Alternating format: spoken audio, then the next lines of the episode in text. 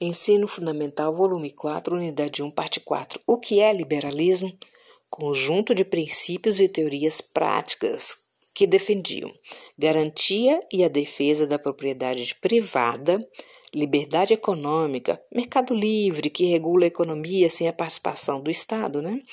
Liberdade política, direito à livre expressão. Como o mercantilismo interferia na nova política econômica? Um dos obstáculos era o exclusivismo colonial ou pacto colonial. Ele impediu o desenvolvimento do comércio capitalista. A escravidão não era o ideal de liberdade, era um entrave ao crescimento do trabalho assalariado, que seriam potenciais compradores de produtos industrializados, os assalariados. Por isso, os liberais defendiam o fim do sistema colonial. As ideias influenciaram os movimentos de independência na América. As ideias liberais. Página 33.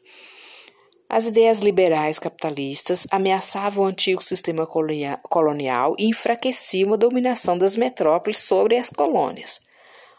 As guerras napoleônicas na Europa empurraram as colônias portuguesas e espanholas para a independência? Como? Tropas de Napoleão invadiram a Espanha e prenderam o rei espanhol.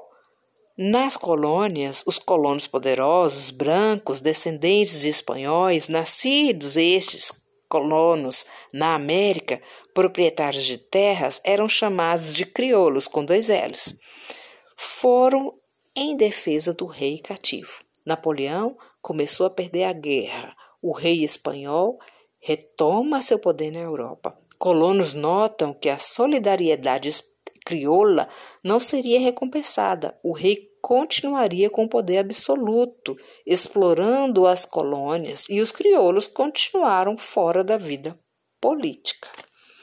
Crioulos frustrados, frustrados começam a combater as forças leais ao rei. Metrópole. A independência das colônias espanholas foi batizada pela guerra. Exemplo, em 1824, exércitos liderados por Simão Bolívar, saído da Venezuela, e por José de San Martín, saído da Argentina, lutam pela independência do Peru. Você sabia Simão Bolívar, militar e líder político venezuelano, é um dos principais libertadores das ex-colônias espanholas, juntamente com José de San Martín, um dos fundadores de várias nações livres na América Latina.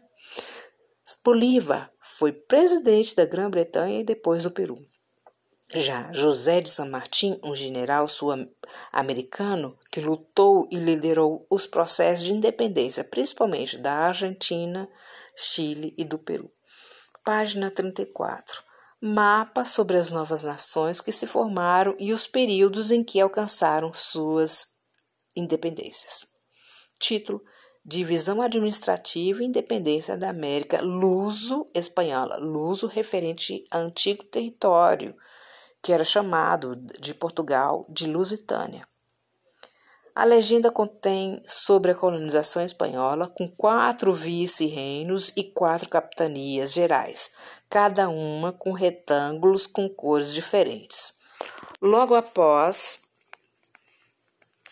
a colonização portuguesa, retângulo verde, Brasil, o retângulo de cor amarela, outras colonizações da Inglaterra, de cor amarela, Holanda e da França.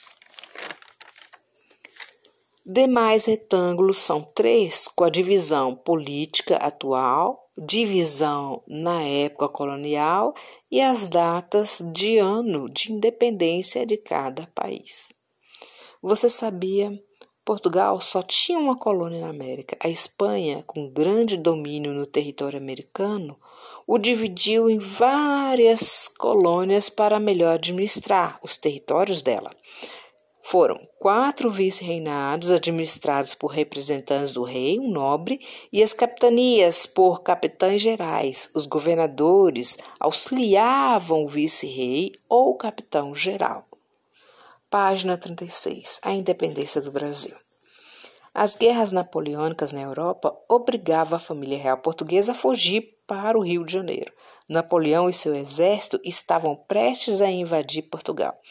A família real chegou no Brasil no ano de 1808, principalmente no Rio de Janeiro, tornando a colônia em sua sede do governo português. A Inglaterra trouxe a família real em seus navios depois de acordos comerciais estabelecidos entre as duas nações. Afinal, eram antigos aliados e devedores dos ingleses. O que fez o príncipe regente Dom João ao chegar na colônia? Abriu os portos brasileiros ao livre comércio, quebrando o pacto colonial, o exclusivismo. Poderíamos comercializar com qualquer nação agora. Claro que a maior beneficiada foi a Inglaterra, potência industrial, poderia comercializar agora diretamente com o Brasil. Dom João criou instituições para administrar o reino, como o Banco do Brasil, a Academia Real Militar e a Imprensa Régia. Em 1815, fomos elevados a Reino Unido de Portugal, Brasil e Algarves, devido à transferência da corte portuguesa para o Brasil. Comerciantes portugueses, sentindo prejudicados com a abertura dos portos coloniais, eles passam a exigir o retorno da família real a Portugal, uma vez que Napoleão já estava derrotado. Em 1820, a Revolução do Porto em Portugal exigem, né, os revolucionários, o retorno da família real e a recolonização do Brasil, a volta do exclusivismo comercial, submetendo-nos à condição novamente de colônia, com um comércio controlado pelo governo português. A pressão da corte portuguesa faz o rei Dom João retornar. Para os colonos, isso significava a tentativa de restabelecer os laços coloniais.